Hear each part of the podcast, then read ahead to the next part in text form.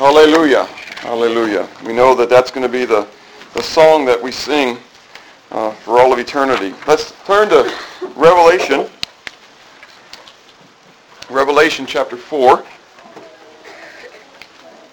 And uh, where we can honestly say this week that we are studying the book of Revelation. After so many weeks of saying we're in this interlude period, um, we, uh, we want to begin looking um, for real at the third segment of this book of Revelation. We saw as we went through it in chapter 1 the things that have been. This was a message to John.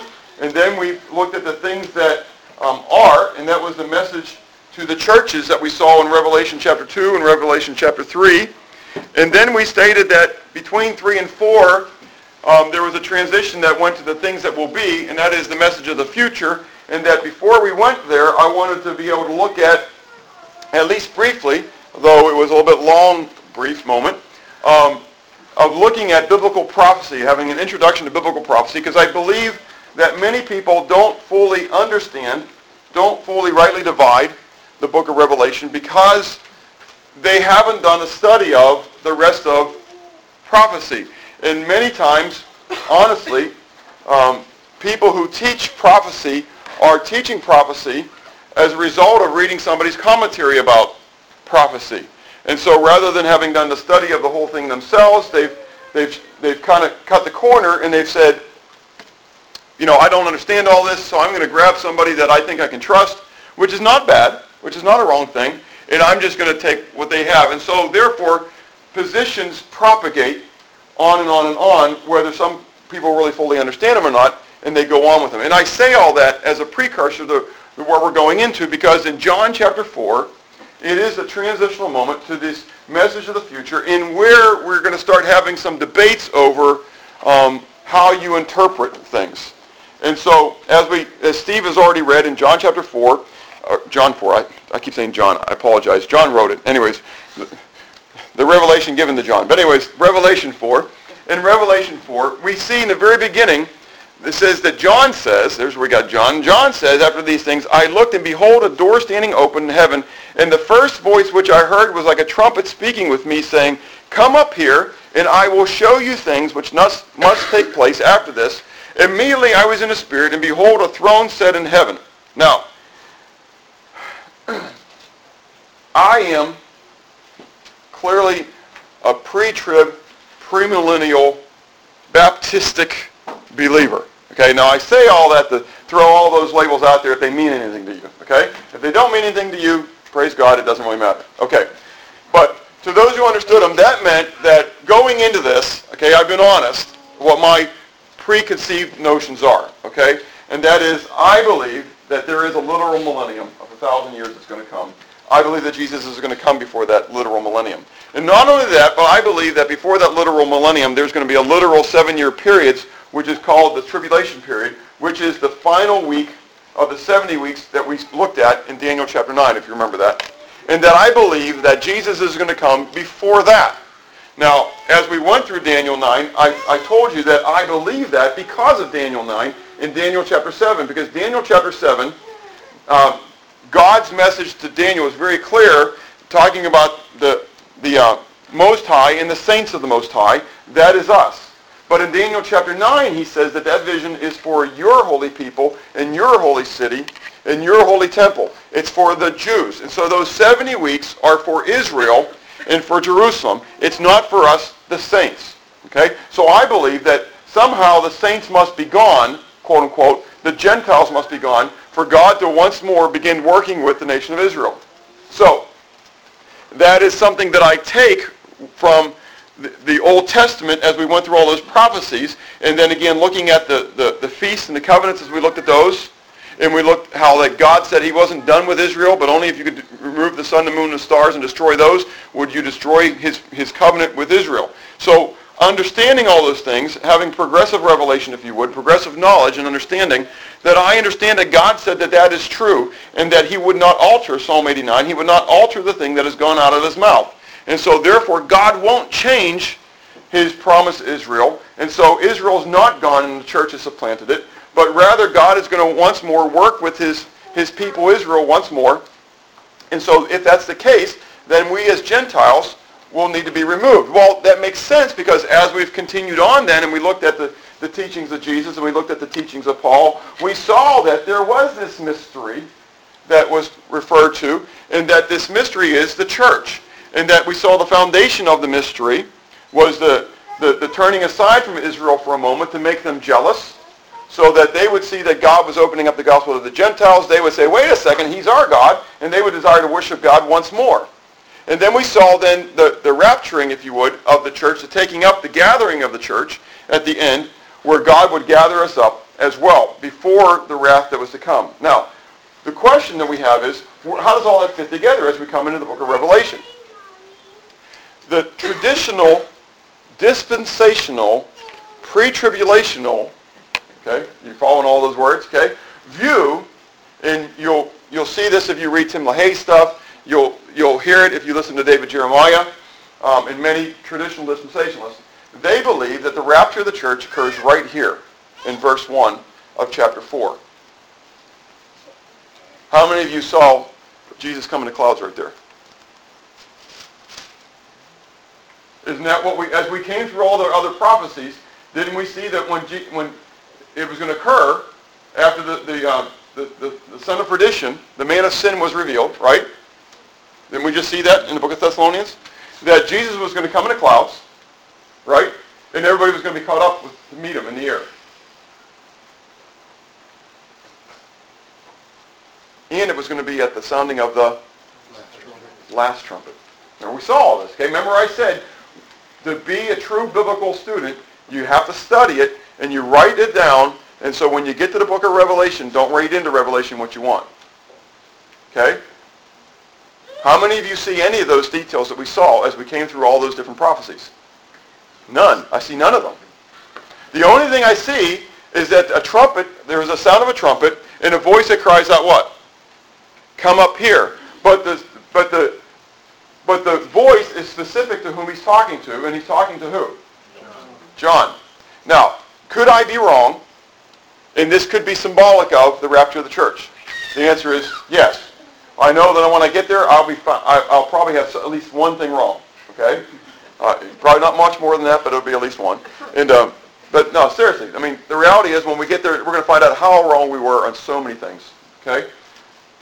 But straight up, when Bob reads the Word of God, okay, which comes into this next step we're going to be looking at, okay, when Bob reads the Word of God literally, okay, I don't see it there. I think it is in the book of Revelation, and I think it's very clear when we see it. But it's not where most people want it to be, because most people don't want to go through the seal judgments and the, and the trumpet judgments. Okay? We want to be able to, as Americans, very clearly, we don't like the concept of persecution, and so therefore we don't want to go through any of this stuff. We want the life of ease. But go ahead and tell that to somebody who's living in Myanmar or someone who's living in China or someone who's living in Saudi Arabia and they want to they want to proclaim the name of Jesus Christ.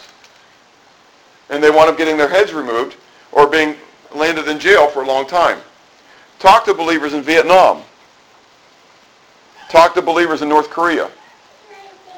They don't have the life of luxury that we have. They understand the concept of persecution. They understand the concept of purification of the church. They understand the concept that you need to be committed and you need to be willing to give your life for Jesus Christ. So for them, not saying that all of them necessarily believe what I'm telling you right now. Okay, I'm not trying to state that.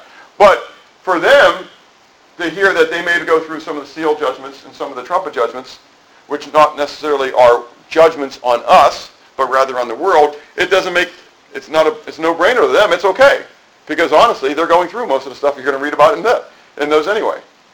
Okay? So, so I want to just answer that question real quick, and that is, do I see the rapture right here? I don't see the rapture right here. If you hold to that position, it's okay with me. In fact, I would prefer that it is right here. Okay? I won't argue at all. If Jesus wants to come at that moment, I'm very okay with that. I'm not going to argue at all. Okay? I just don't see it. The second question there as well is that as we go into John's vision, and that is, eh, the rest of this is the second half of that. It's John's vision. From here all the way to the end is John's vision. But the question you have to ask yourself is, that is, what is the vision? Is it literal? Is it figurative? Is it symbolic? Is it allegorical? What, how should we take this? Because in Christendom today, there are multiple views of how to read Revelation. Again, we've talked about the amillennial position, the, the preterist position, and how they allegorize, they figurize a lot of the stuff that's in there and say, well, this isn't really what it is. This is just means this. And some of the stuff that's in Revelation very clearly is symbolic. But I believe in taking a literal interpretation of the Word of God unless literally the person is using a what? A figure of speech or symbolic language. And so when Jesus in John chapter 6 told the people that they needed to eat of his body and to drink of his blood, was he literally saying that they needed to set up a table, lay him on it, carve him, carve him apart so that they can eat him? Well, no, of course not.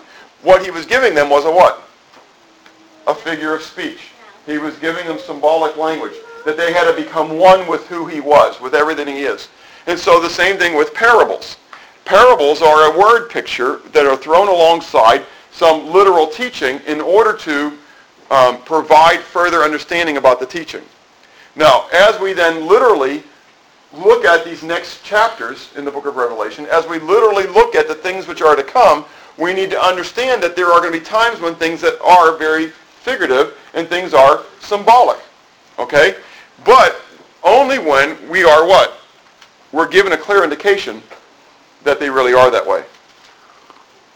So, um, I challenge you as we go through this to have your eyes open to that. And again, since I'm not always going to be right on everything, um, as we, you know, as we have in the last couple of weeks, there's been discussion. We may not get as far on some of these these topics as I come through them as I think we are. This may take longer than we we think, but that's okay too. But as we then look into this, I think it's exciting that the very first place that the, the, the message of the future starts is with God.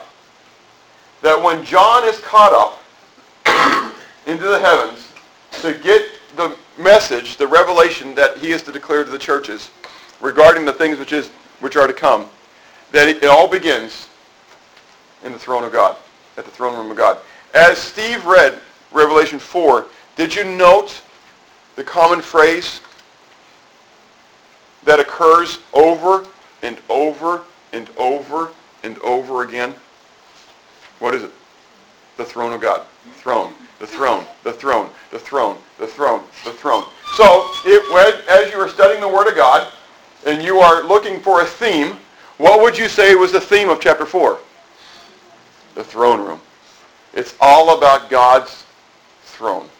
It's all about God's throne. And so what I want to, I guess, encourage you, I'm, I, I feel, yeah, thank you, that I am not going to do an adequate job coming through this. Okay? I, I just, there's no way. I mean, I feel like Isaiah, you know, as he comes up before God and, and, and, he, and, he, and he sees it and he falls on his face and he says, woe is me, for I am undone. I am ill-equipped to, to paint you the, the grandest of pictures that, that we have in the Word of God. And that is the throne room of God. Uh, there is, I found this picture on the web, and uh, it's the best picture I could find that at least gives some picture of the things that were there. And we're going to use this picture uh, throughout as we, as we look at this. And so we consider the throne room of God. As we consider the throne room of God, there is three phases of it that I, that I saw as we went through it. And, and that is the person of God, the presence of God, and then the praise of God that's going on in this. And so first of all, we see the person of God. And in the person of God, we see the first thing is his seat. What is God's seat? We've just talked about it over and over again. It is a throne. Now, clearly, what is the symbolism of a throne? Why isn't God in an easy chair? Why is he rather in a throne? Say it again, Daniel. He reigns. He reigns. Yeah. The, the throne, a throne is symbolic of somebody who has ultimate authority. They reign over all things. God is sovereign over all the affairs of men. We can debate permissive will. We can debate decreed will. We can debate creative will. We can debate all the wills. Okay? But in the end, whether permissive, ordained, um, decreed, whatever, God ultimately is what? Is sovereign.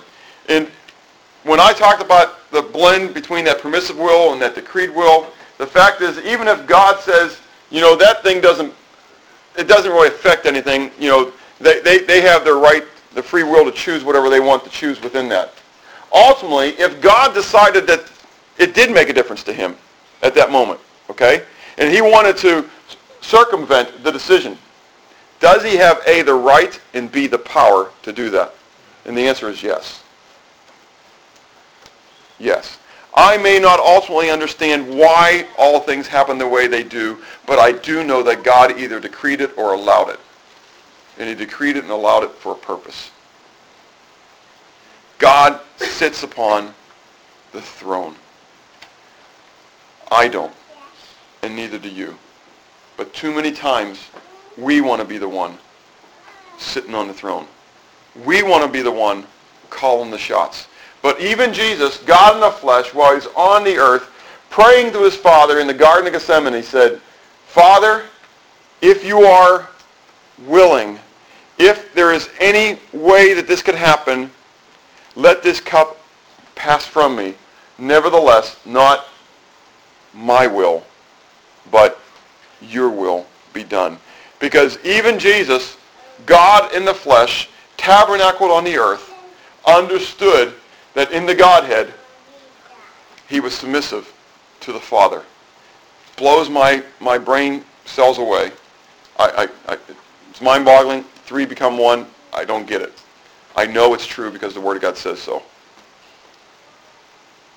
But Jesus says even, not my will, but your will. What about us? Do we honestly live the life of saying, God sits upon the throne, and it's not my will, but his that needs to happen. I think that that's the very first thing that John sees because it is it's key to everything else that's going to happen. Because as John begins to get the vision, the, the, the declaration of what's going to be happening in the future, it's all based upon the fact that God is sovereign. And he has the right to decree upon this uh, land, this world, and upon the people what he chooses to decree because we are but clay and he is the sovereign king. Do you get that? So a lot of people are going to debate that. A lot of people say, no, a, a, a loving God wouldn't do that. Throw it out the window. God is God, and he can do whatever he chooses to do because it all belongs to him. Secondly, we see his similitude. And we see in his similitude that we're told that he who sat there, verse 3, and he who sat there was like a jasper stone and a sardius in appearance. Now, we're going to take a little break here, and we're going to talk about this jasper stone and sardius, because remember I talked about the symbolism, and there is much symbolism in just this little thing. Think about it. We are told in other places what God looks like. When's the last place you you read about Jesus that God looked like a, a, a jasper stone and a sardius? No, but it doesn't look like that. Now we're told that he's, he's, he's glowing. Remember the bright burning picture, but not as a jasper stone in a sardius. This is the only place it shows. And I think there's a reason for it, uh, a twofold reason that I want to that I want to talk about. First of all, there is a symbolism of the similitude, and that is it's symbolic of the 12 tribes of Israel. Back in the book of Exodus, chapter 28, verses 15 to 21, we read about the breastplate that's going to go upon the priest. And in this breastplate we read, You shall make the breastplate of judgment, artistically woven, according to the workmanship of the ephod, you shall make it, of gold, blue, purple, and scarlet thread, and of fine woven linen. You shall make it. It shall be doubled into a square, a span shall be its length, and a span shall be its width. And you shall put settings of stones in it, four rows of stones Note what the first one is. The first row shall be a what? A sardius. That sardius is representative of the tribe of ben, uh, Reuben. A sardius.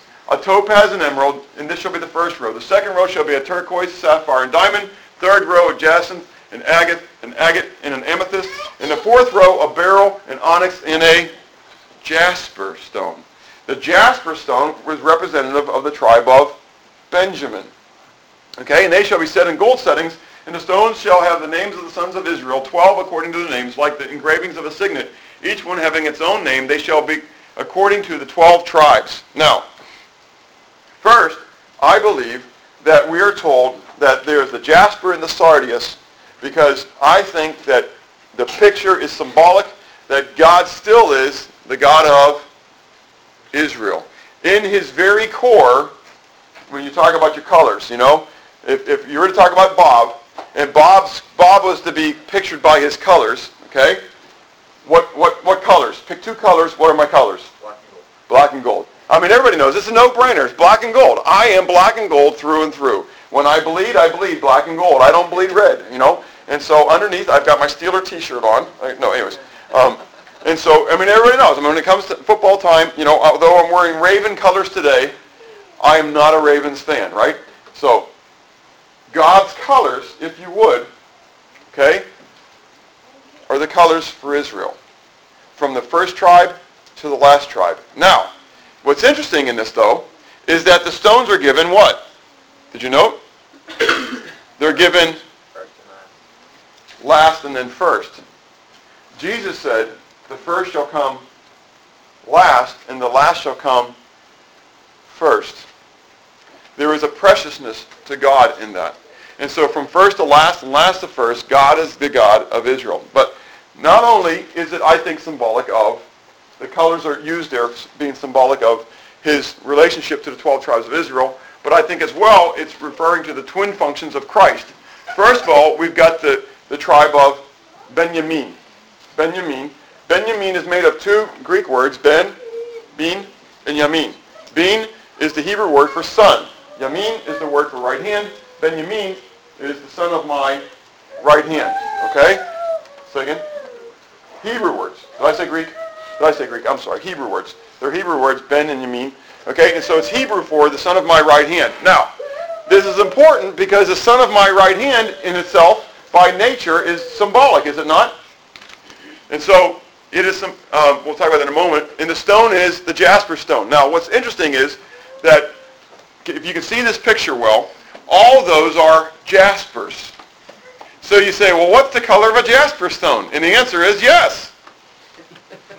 There's a myriad of colors of jasper stones. However, the Bible, again, you can compare spiritual things with spiritual things. The Bible defines what, the, what God uses as the qualification of a jasper stone. And in Revelation 21, we read, having the glory of God, her light was like a most precious stone, like a jasper stone, clear as crystal.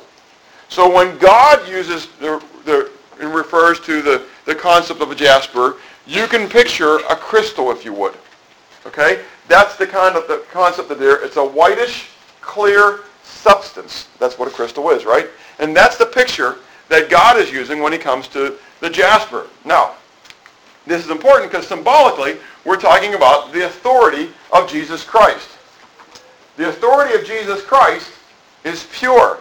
The authority of Jesus Christ is based upon his holiness, if you would.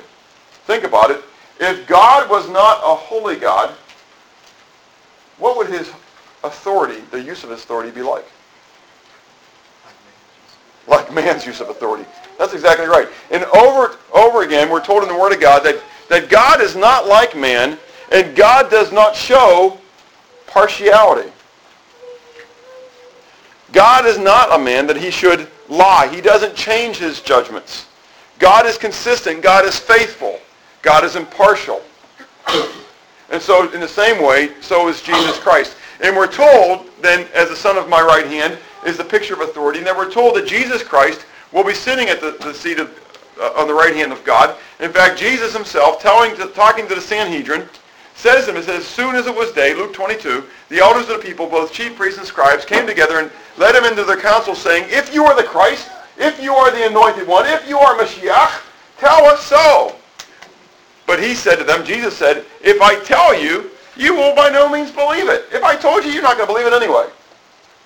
And if I also ask you, you will by no means answer me or let me go. But hereafter the Son of Man will sit on the right hand of the power of God.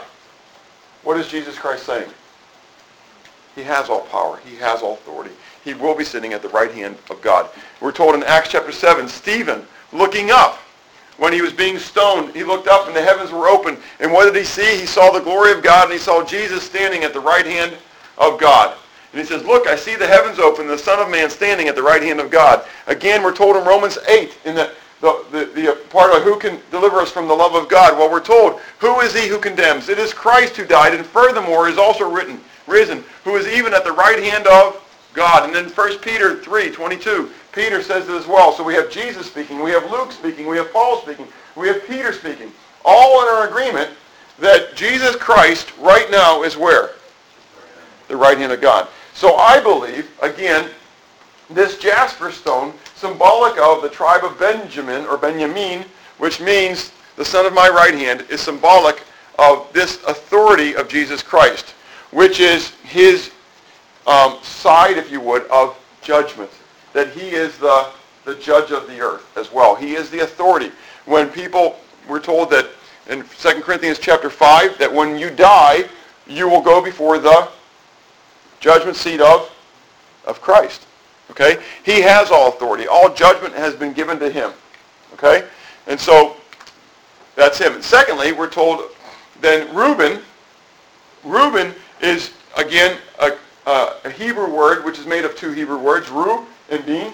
And Ru means to behold, Bean means the son. So Reuben means behold the son. Behold the son. And so when um, John the Baptist was, was standing there and Jesus came along, he said what? Behold the Lamb of God who takes away the sin of the world. And as Jesus was being baptized, we heard the voice from heaven that is God the Father speaking, and he says what? This is my son. Behold the Son. Behold my son, in whom I am well pleased. I think, again, that Reuben is symbolic, um, along with this stone, the sardius stone, which is a blood red in color. It's a lot of times referred to as a ruby. It has a blood red color, and I think it is symbolic of the blood sacrifice of Jesus Christ. I think the blood sacrifice of Jesus Christ is then the culmination, is the, the, the fullness of his, his love.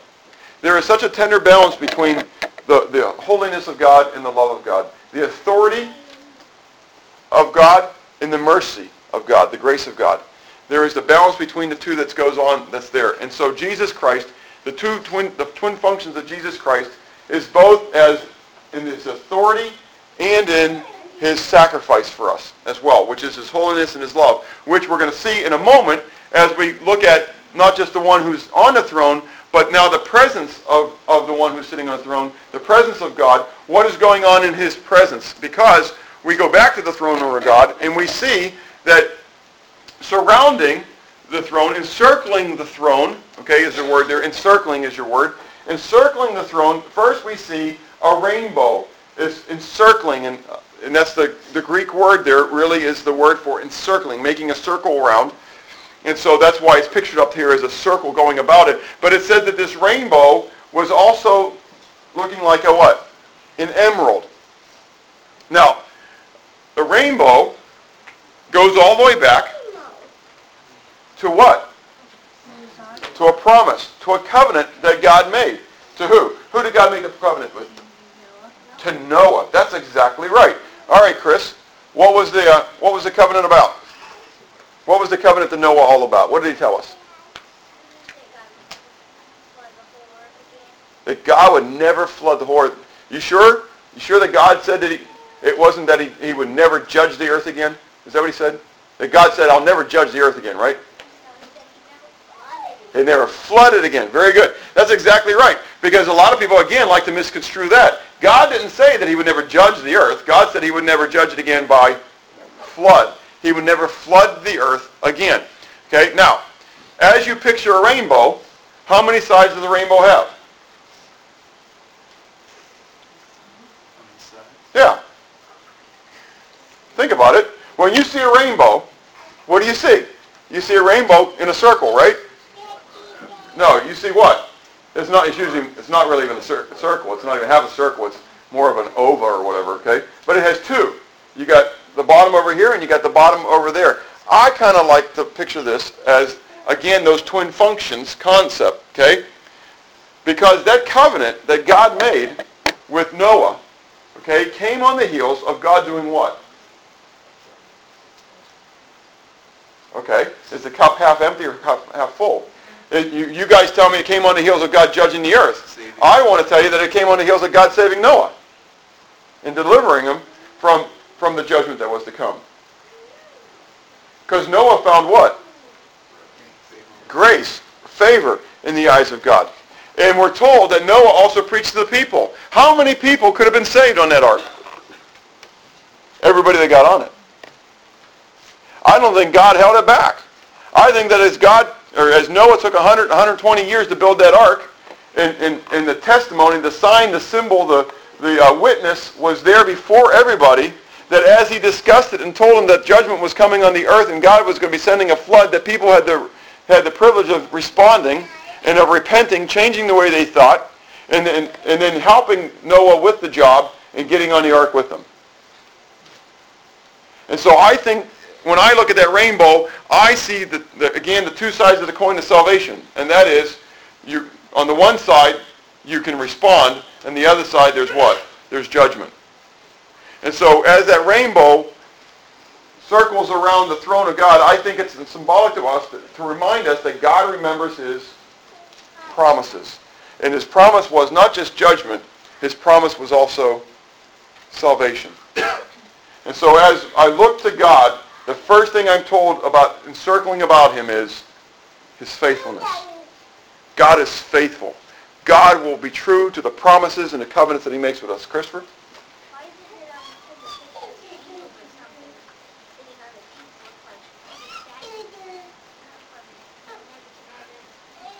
Don't worry about don't worry about why they look like that. Because some because the artist decided to draw them way. Okay, and we'll get to them a little bit later on as we talk about them. Okay, so we talk about the rainbow. It was like an emerald, but also encircling the throne were the ones that Christopher wants to talk about, and that is the 24 thrones. And on the 24 thrones that are about them, again, thrones are symbols of authority. Okay, so these are lesser th- thrones. But there's 24 of them encircling the main throne. And on them we see that there are 12 chiefs, 12 chiefs of Israel and the 12 apostles. Okay? Again, showing symbolically, very clearly, that God is not only the God of Israel, he's the God of the church. And before God, it is, it is a continued process. There is a, there is a continuation. Let me ask you this question quickly. Before Moses, how were you saved? I mean, during the days of Moses, were you saved by the law? No. That's exactly right. How were you saved during the days of the law? By faith. By faith. The law was just to point out that we couldn't do it. And so, how were they saved before the, the law was given? By faith. We know that from the book of Romans, right? that Abraham believed God and it was accounted to him for righteousness. Okay? And so it has always been based upon faith. Faith has always been consistent. And so to me, again, this picture coming through with these, these um, um, the 24 elders, note that all the 24 elders are wearing white robes, and all the 24 elders have a what? A crown of gold. The, the 12 from Israel aren't dressed differently. They're not dressed like shepherds with nothing on their heads. But the, those who are of the church, they got white robes and they got the crown of gold, right? But rather all those who come to God by faith are cleansed by the blood of the Lamb and are given a crown of righteousness, which they will have the opportunity to do what with? Cast at his feet. Isn't that awesome? I mean, just they have the privilege of taking the crown and laying it as as a gift. I mean, what can I? I have nothing to give him anyway. The only thing I can give God is what? What he's already given me. Isn't that awesome? You know, but he gives it to me so that I can do what? I can feel like I have something to, to give to him. What about your checkbook? I don't preach a lot of giving. But the fact is it's still there, isn't it? What do you have that you have not received? And yet, why is it so hard for us to open up the, the strings a little bit and give what he's given to me? you know what? When I get there, he won't even give me 10 crowns, and I can just take off the top one and give it to him and keep nine for myself. But rather, I'm going to take that which he's given to me and I'm going to lay it back down. And it won't be a trial. It'll be something that I want to do. I want to give it back to him. And so encircling the throne, we see a rainbow and we see the 24 thrones. Okay? Now we look at proceeding from the throne. What's coming out of the throne? Well, clearly coming out of the throne, we see that there's lightnings and thunderings and voices.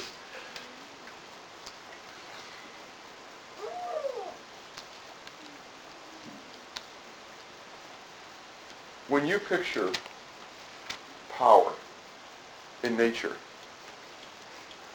what would you what would you picture as? How would you what, what would you use to show the greatness of power? It's a thunderstorm.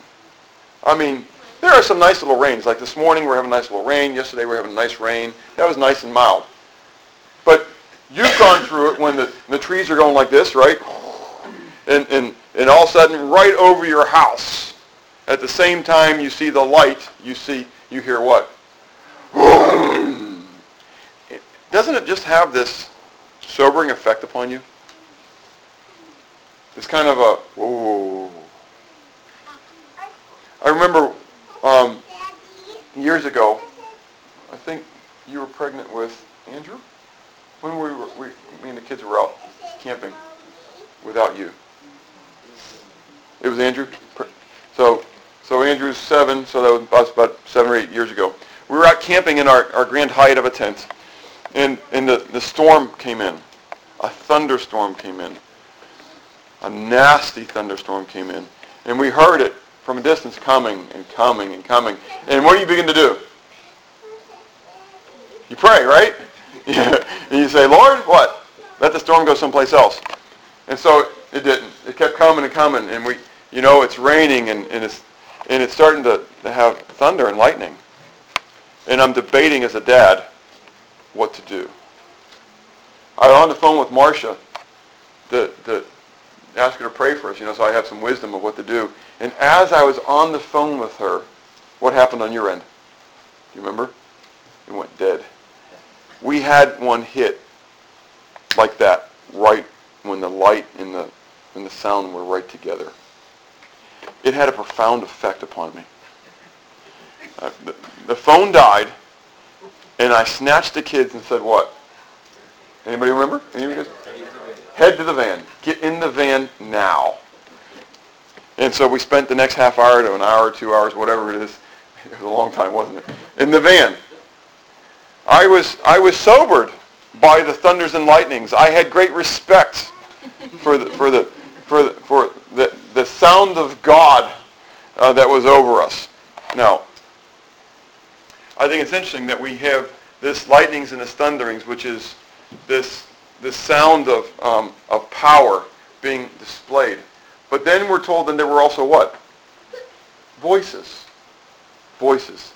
And God's voice is, as it were, the sound of many waters, and it is thundering in and of itself. But I think the contrast is being brought here. Not that just a, it's a thundering voice, but I think that even with the thundering that God still has the ability to what? Communicate in the still small voice. That there are times when God still just, he doesn't thunder at us, but that he what? He just talks. He speaks. And there are voices that proceed out. I don't think that when God spoke about Jesus being um, um, baptized, that he sounded like he was angry. This is my son in whom I am well pleased. Would you get that out of it? Andrew, I love you. I'm going to kill you. I love you. You know, I mean, it just that doesn't make sense, does it? But guys, when your wife, when you tell your wife you love her, she wants to have a little inflection in it, doesn't she? I mean, I love you, honey. You know, the monotonous, I love you, honey. She says what? Yeah, right. what do you want? yeah, what do you want? Okay? And so I think that, you know, there is this voice that comes out. I think that God speaks to us, and God is gentle with us as well, and he, and he speaks with us as well, and that's the, the idea of that. So that was proceeding from the throne of God, and then we move on to before, what is before the throne of God, and we see that there are seven lamps of fire. We talked about this as we went through the, the, uh, the, the letters to the churches about the, the seven spirits of God, which come from the book of Isaiah. And so you can go back and look at that, but there's the spirit of knowledge, the spirit of the Lord, the spirit of wisdom, the spirit of understanding, um, and so forth. And those are the the uh, the fires, if you can kind of see them in here, the, the fires that are before God. And then we're also told that before him is there is a sea of glass. And this kind of looks like a floor, but the idea is that, that it's a sea of glass and it's like crystal because it is what? It's pure, but it's calm. Have you ever been in the water when it's all choppy and, and the winds are up? You would never call that what? As looking like glass. But have you ever been out there when there doesn't seem to be a wind at all? And it just looks like you could almost walk on it. You know, just almost like like a like a floor. Okay, George, what? Just like glass, just just pure out there. And um, and so that's the picture that, that we're given, is that it's a sea of glass. And, and in my mind, when I picture that sea of glass and I picture the calmness of it, I put it in contrast to, I always mess, mess the psalm up. I don't think it's 37. No, it's not 37. Which is the psalm that says, though the, the, sea, the mountains be thrown into the sea, the hills be removed. You understand the psalm. My, my mind's not coming up with the, the proper number. But anyways, yet I will remember what? Though the mountains be cast into the sea, and the earth be removed, yet I will what? No, I, I will remember that God. I will remember that, that I will be still and know that he is God. God is still on the throne. And here we are in the throne room. Is there anything, think about it, is there anything that can disturb the sea of God's presence? The answer is no. In, Rev- in Revelation, in Romans chapter 5, in Romans chapter 5, we read about how that we can have this peace with God. In fact, turn there with me in Romans 5. It's a great picture.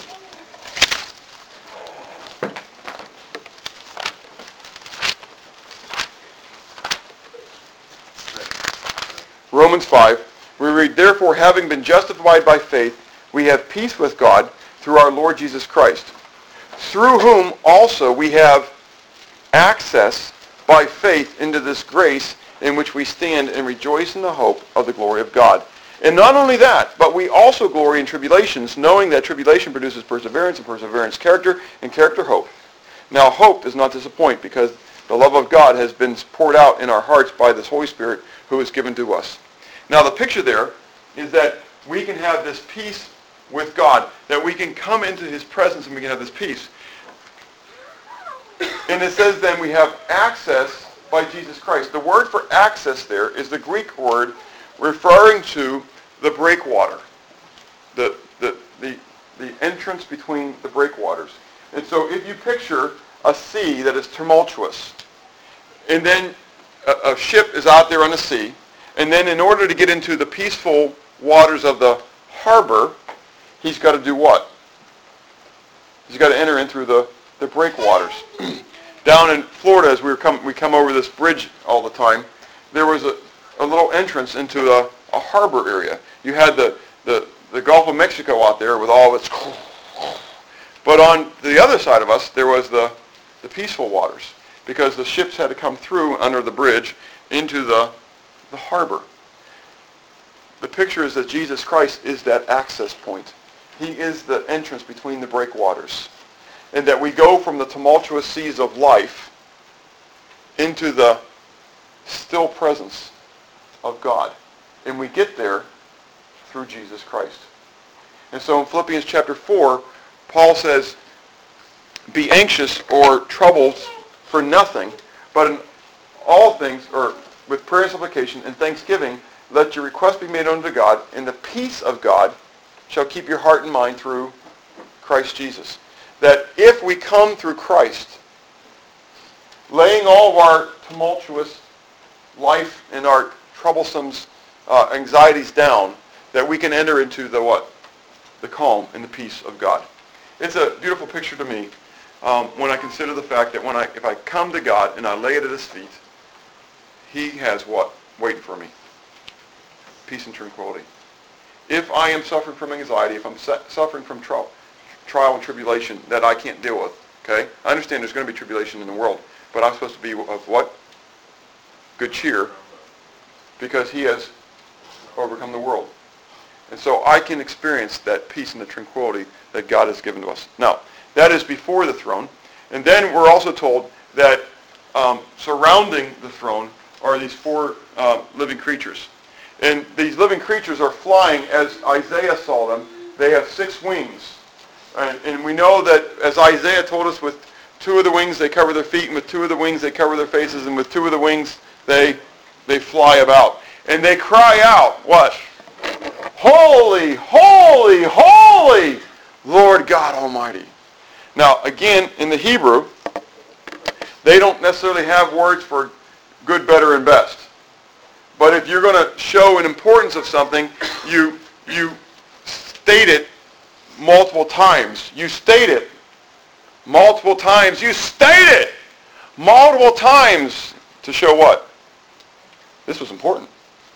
And so Jesus says, not truly I say to you, but rather he says, truly Truly, I say to you, this is really truth. This is a faithful saying. This isn't just somebody talking. This is true. And so God is referred to both in the book of Isaiah and here as not just holy, and not just holy, holy, but he is holy, holy, holy. If we were to bring that into our vernacular into English, he's not just holy. He's not just holier. He is holiest. And so the, the angels, the, the, the, these four living beasts, they cry out, holy, holy, holy. And so we move then into his praise as we go into the, And I'm skipping their appearance. We, have talked about that before. Um, but they, they each have a unique appearance, um, a lion, a calf, a, a man, and a, uh, an eagle. But it's what they then do. They, praised. These guys, they cry out the holiness of God. The holiness of God. And his holiness is tied to what? Look at what they say. Holy, holy, holy, Lord God Almighty, who what? Who was and is and is to come.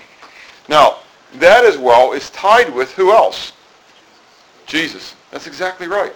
It's an amazing thing. And so we're going to look at chapter 5 uh, next week, Lord willing, and we're going to see that the Lamb comes from the midst of the throne, which means that he was on the throne. And so if the Lamb is on the throne, and he comes from the midst of the throne, and now we're told that one who was and is and is to come, who is God? It's Jesus Christ. And he is set apart like no other are set apart. Again, the word for holy is to mean to be set apart. This is the Hagios Biblios. This is the, the book that is set apart. It is set apart because it is God's word. But God is set apart. And what's interesting is that when we come to Jesus Christ as our Savior, we're called what? Saints, which is the from the Greek hagios, which is set apart ones. And so even Peter tells us to be holy, even as he is holy. If God is the holiest of all, how much sin is to be found in the presence of that throne room? None.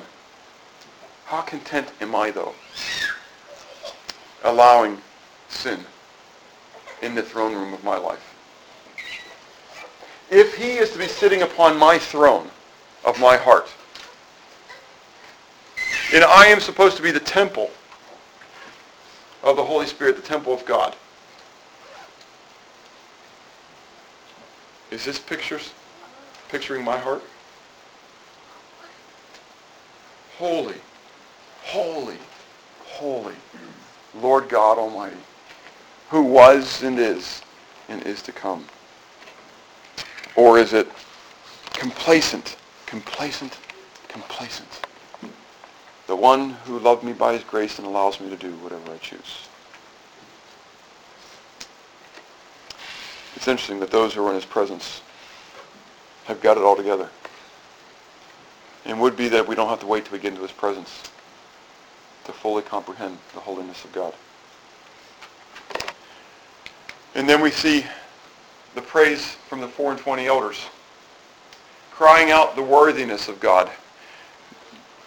And they say, verse 11, it says, You are worthy, O Lord, to receive glory and power, for you created all things, and by your will they exist and were created. Note the result of God's worthiness. Because God is worthy, he is worthy to receive glory and honor and power. But even more importantly to you and I, what's the cause of it? What causes God's worthiness? Why is he worthy to receive all these things? He created all things. How did he create them all? By his will. By his word and by his will. God formed us. He breathed into us the breath of life, but it was according to his, again, his, his will. It goes all the way back to the throne.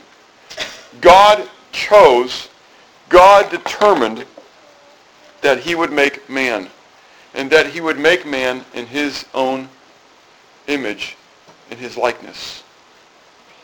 God made you a spirit being for a purpose.